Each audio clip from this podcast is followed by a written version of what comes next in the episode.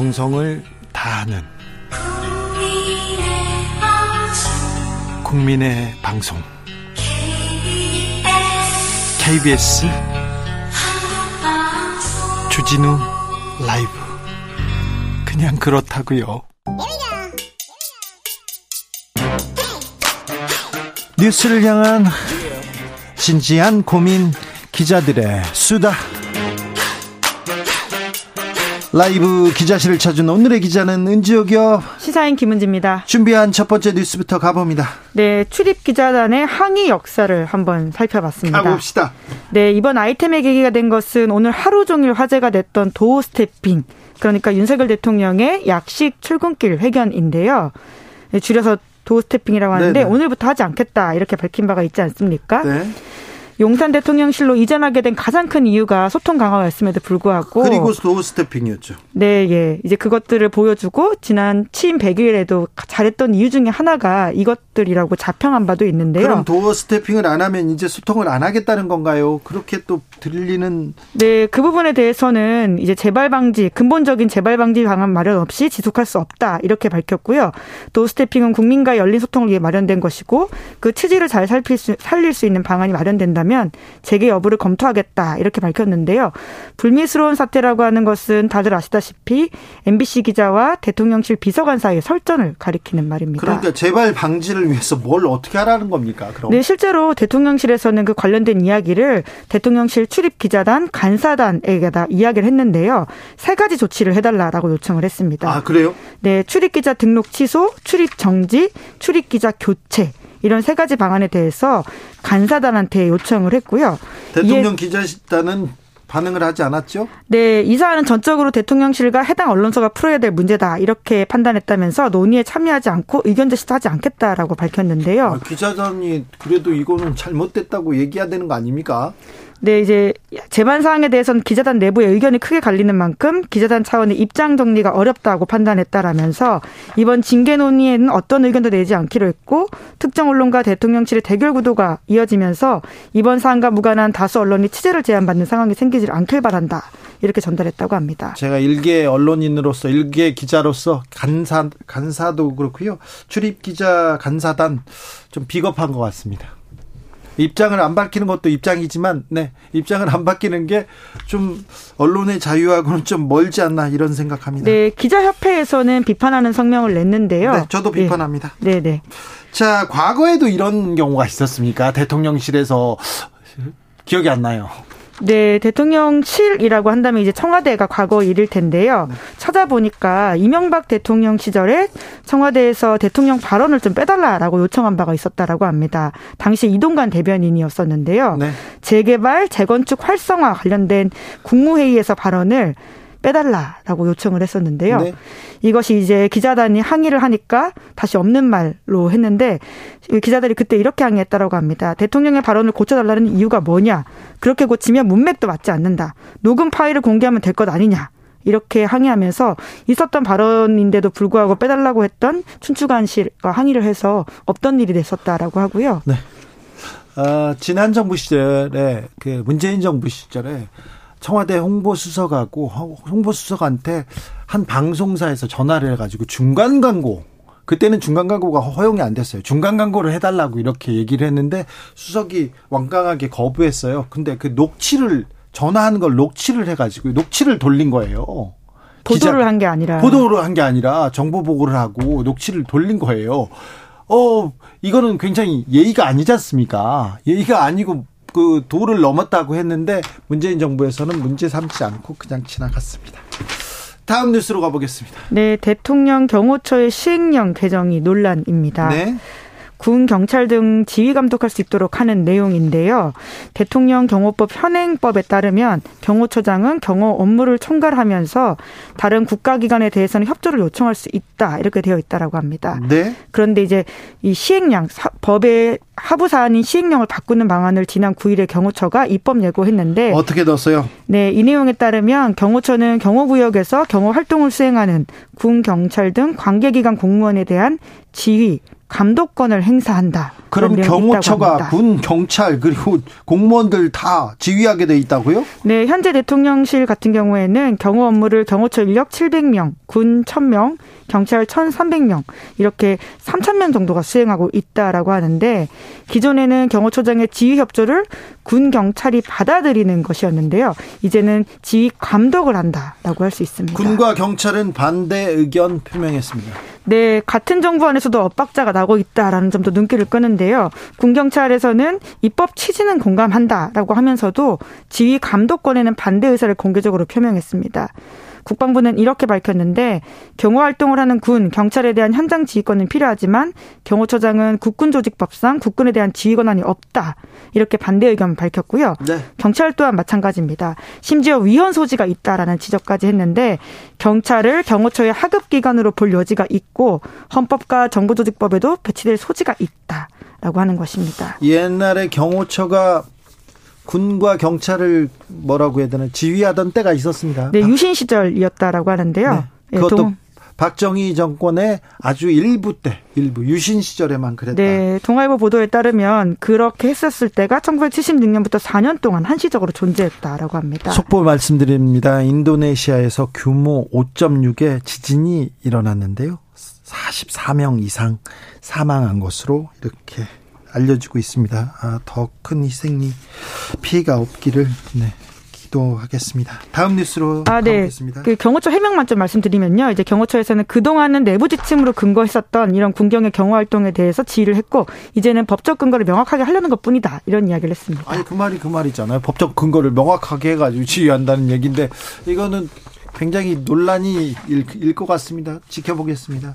마지막으로 만나볼 뉴스는요? 네, 일본 기시다 총리가 최대 위기를 맞이했다라고 합니다. 지금 뭐, 뭐, 지지율도 거의 떨어지고 다 사람들이 나가라고 한다면서요? 네, 또 게다가 지난 한 달 사이에 기시다 내각의 주요 인사 3명이 연이어서 옷을 벗었다라고 하는데요.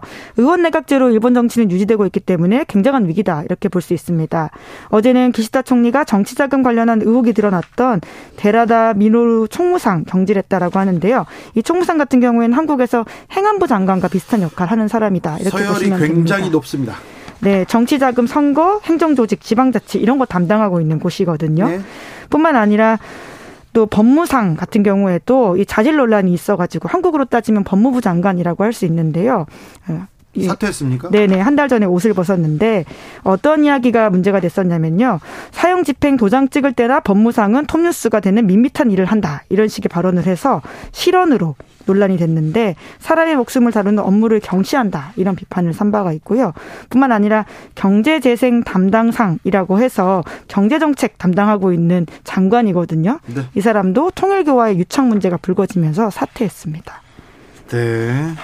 통일교와 통일교와 유착 문제로 기시다 총리 지지율이 참 낮습니다. 네, 아베 신조 전 총리가 숨지고 이제 구 총, 통일교와 자민당 사 유착 문제가 터져서 굉장히 지지율이 급락한 바가 있거든요. 네. 심지어 마이니치 신문이 조사한 거에 따르면요. 30% 아래까지 떨어졌다라고 하는데 네. 일본 같은 경우에는 이런 상황에서는 총리가 연임을 포기, 하고 내각을 다시 꾸리 새롭게 총리가 나오는 경우들도 꽤 있다라고 합니다. 네. 지금 일본 기시다 내각 안에서는 기시다 파벌 인사가 한 명밖에 남아있지 않는 상황이어서 조선일보에 따르면 이런 상황에서는 식물 총리로 전락하거나 단명 총리로 끝날 가능성이 크다 이런 전망이 나오고 있다고 합니다. 네, 지지율이 음, 우리 대통령보다는 아직 아직은 높은 수준이네. 네, 뭐 일견 비교할 수 없기 때문에 그렇게 이야기는 어려운데요. 여튼 아 기시다 총리가 굉장히 좀 지지율이 낮은 상황이고 그게 위기다 이렇게 보시면 될 것 같습니다. 정치적 위기에 내몰렸습니다. 기자들의 수다 시사인 김은지 기자 함께했습니다. 감사합니다. 네, 고맙습니다. 교통 정보 알아보고 갈게요. 오수미 씨.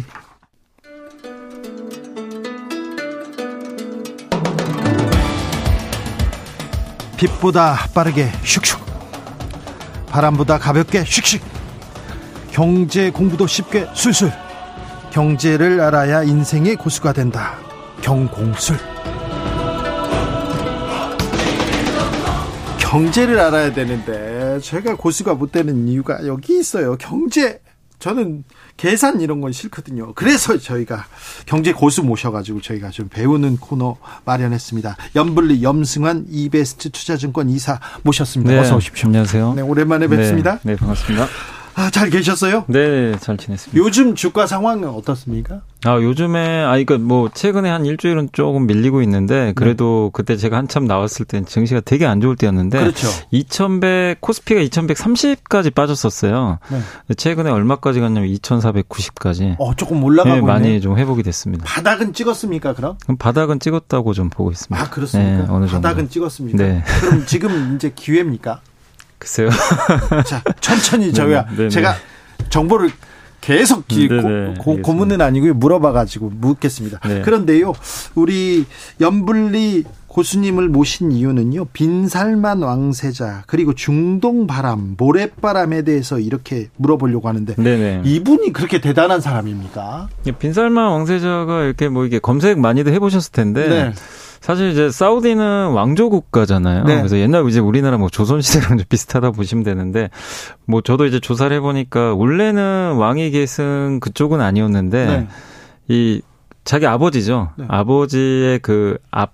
전 이제 그 약간 이제 왕위 계승을 했, 하려고 했던 사람들이 그 전엔 다 형들이었어요. 네.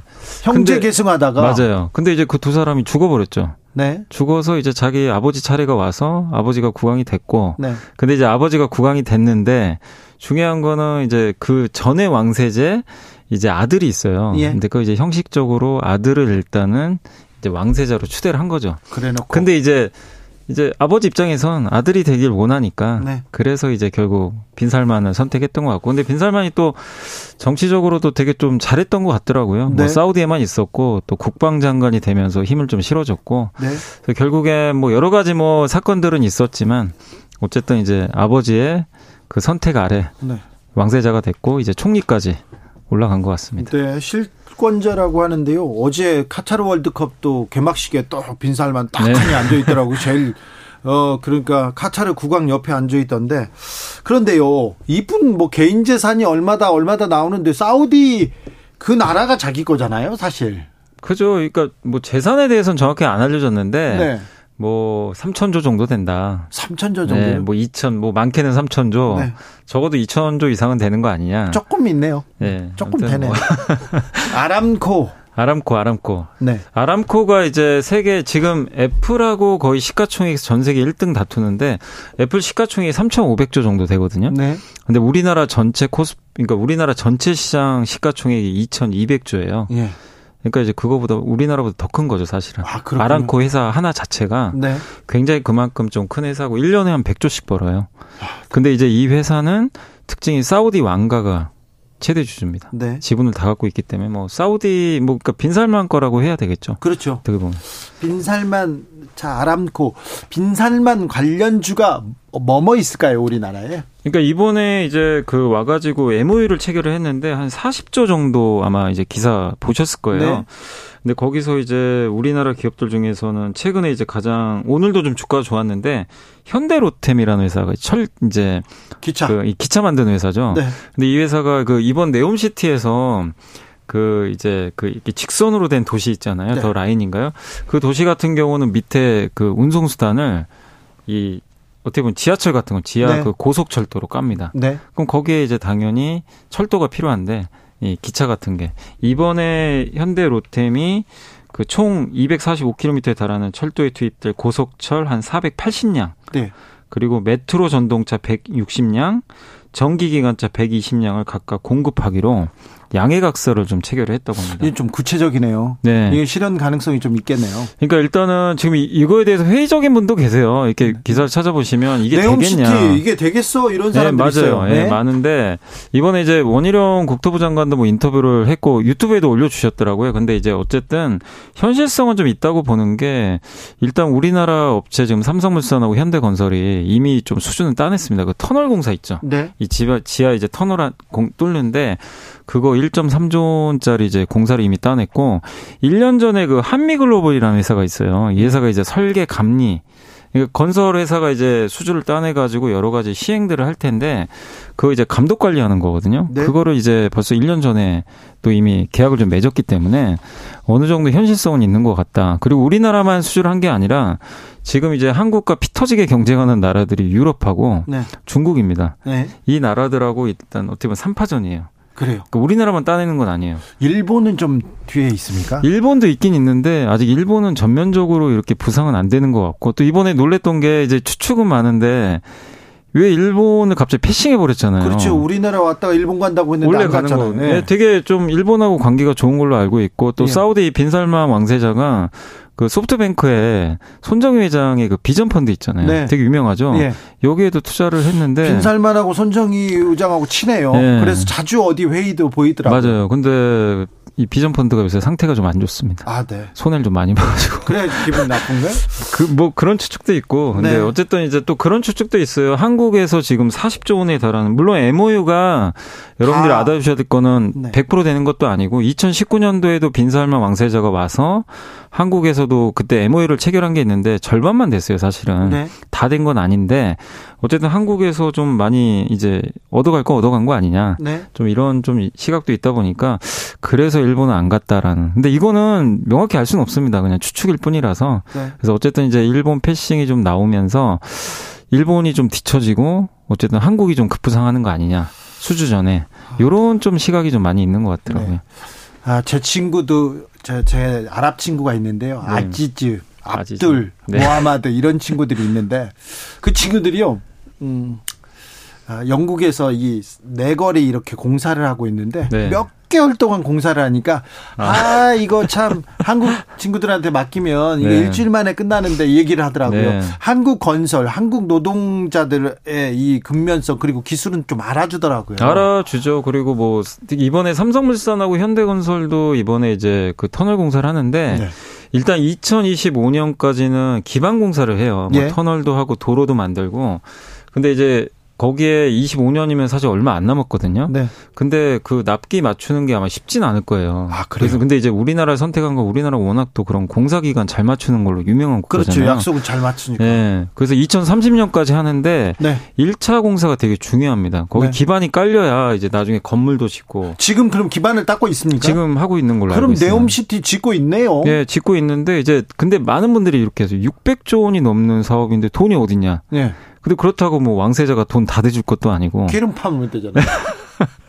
그래서 지금 조, 이 사업 자금 조달 계획은 어떻게 돼 있냐면, 사우디의 그 유명한 구프 펀드 있잖아요. 예. 요 회사가 이제 가지고 있는 돈이 우리나라 돈으로 일단 환산을 하면 700조 정도 됩니다. 아, 자산이. 그래요? 요거, 이제 이 회사가 다 되는 건 아니고, 네. 여기서 한 절반. 네. 그 나머지 절반은 해외 국부 펀드들 있죠. 네. 이제 여기서 좀 투자하기를 원하나 봐요. 네. 그렇게 하고 나, 이제 좀 부족한 금액은 24년도에 이 회사가 네옴이라는 회사가 따로 있어요. 이거 주최하는 회사가. 네. 이 회사가 2024년도에 주식시장에 상장을 예정하고 있대요. 아, 그래요? 상장한 자금까지 해서 일단은 자금을 마련하겠다. 눈앞에 미래가 바로 지금 펼쳐지고 있네요. 네. 근데 이제 우리가 주의해야 될 거는 이 네옴시티라는 게 사실 딱 이렇게 보면 직선으로 그 엄청난 도시를 만드는 건데 네. 이게 진짜로 만들어질지도 좀 의문이기도 하고요. 그리고요. 그렇게 네.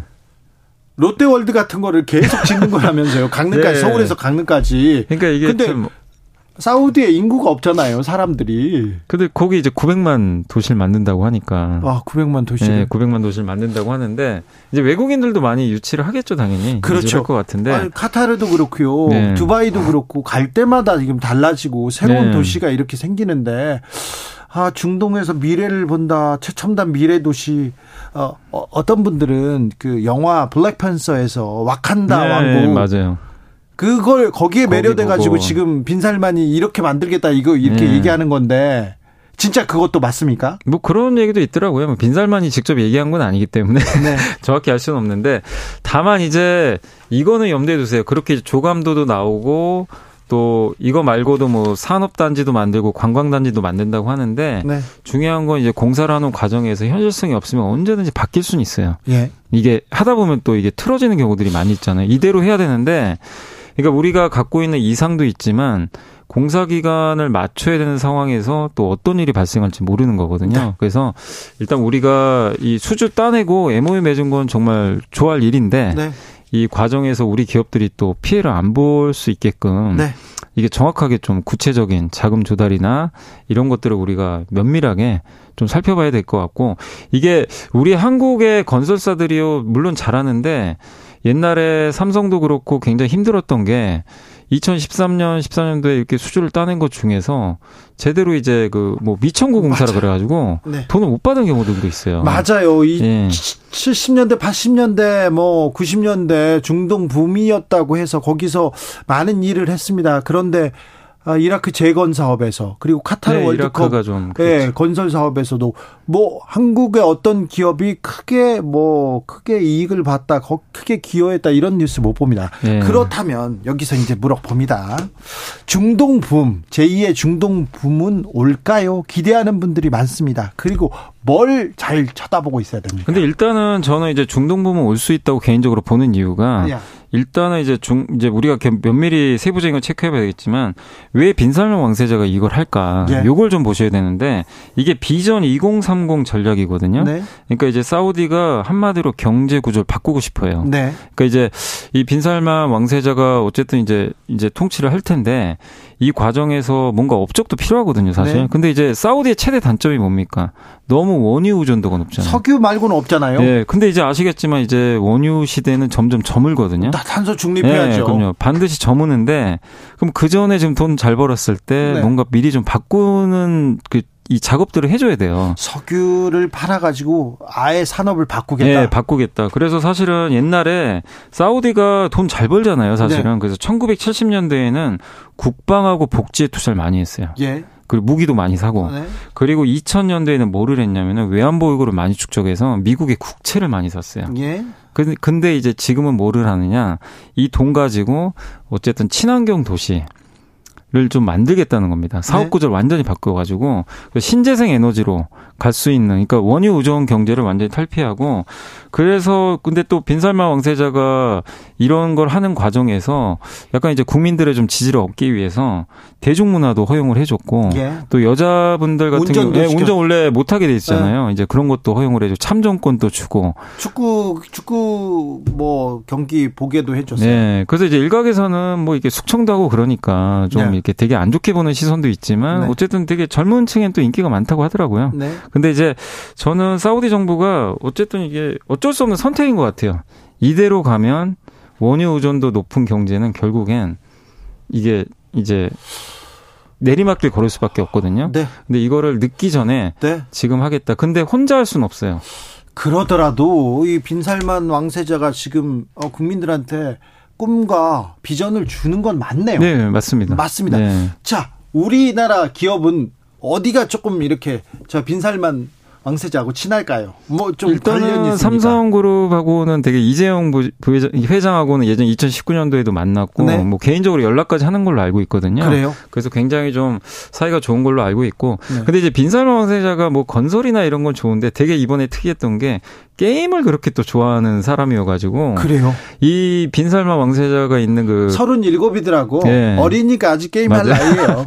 그 이렇게 쉬는 시간에는 네. 할일 없을 때는 게임을 게임 그렇게 좀. 그래서 그러니까. 일본의 SNK라는 회사도 지분 투자한 걸로 알고 있고 게임 게임이라. 네. 우리나라 회사 중에 넥슨하고 NC소프트 그또 지분도 매입을 했어요. 아 그래요? 예. 그래서 이게 게임 또 K-팝에도 관심이 되게 많고 그래서 이게 한국은 또 아시겠지만 콘텐츠 강국 아닙니까? 그렇죠. 예. 그래서 한국이 물론 옛날에는 건설이나 이런 걸로 해서 뭐 도움을 많이 줬지만 이제는 또 이런 문화 쪽에서도 왜냐하면 지금 문화적으로도 관심이 많잖아요. 뭐 그러니까, 해주고 그리고 사우디에서 관광 문화 이런 네, 쪽에 관심 많더라고요. 그래서 우리나라가 이 K K 컨텐츠가 워낙 유명하기 때문에 네. 여기서 좀 교류도 많이 확대를 하면 한국이 또 굉장히 좀 좋은 면에서 서로 좀 윈윈할 수 있는 알겠습니다. 길이 생기지 않을까 이렇게 보고 있습니다. K-팝은 아, 좀 늦었고 게임 그쪽으로 이렇게 해서 빈살만한테 좀 네, 게임에 관심이 되게 많다고 아, 어떻게 해야 되는? 제가 게임을 네. 못 해가지고요. 네. 저는 갤러그 엑스리온에서 끝 났거든요.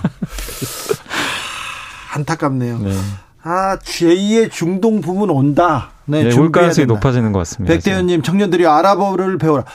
글쎄요, 알아. 알아볼까진 잘 모르겠네요. 근데 빈살만 왕세자가 영어도 그렇게 잘한대요. 그래요? 예. 그래서 아랍어가 아니라 영어 영어를 좀 제대로 공부하시면 알겠습니다. 빈살만하고 어떻게 친하게 지내야 네. 되는데 좀 친하세요? 아닙니다. 아, 알겠습니다. 전공술 여기서 마치겠습니다. 염승한 이베스트 투자증권의 이사였습니다. 감사합니다. 네, 감사합니다. 주진우 라이브 여기서 인사드립니다. 저는 내일 오후 5시 5분에 돌아오겠습니다. 지금까지 주진우였습니다.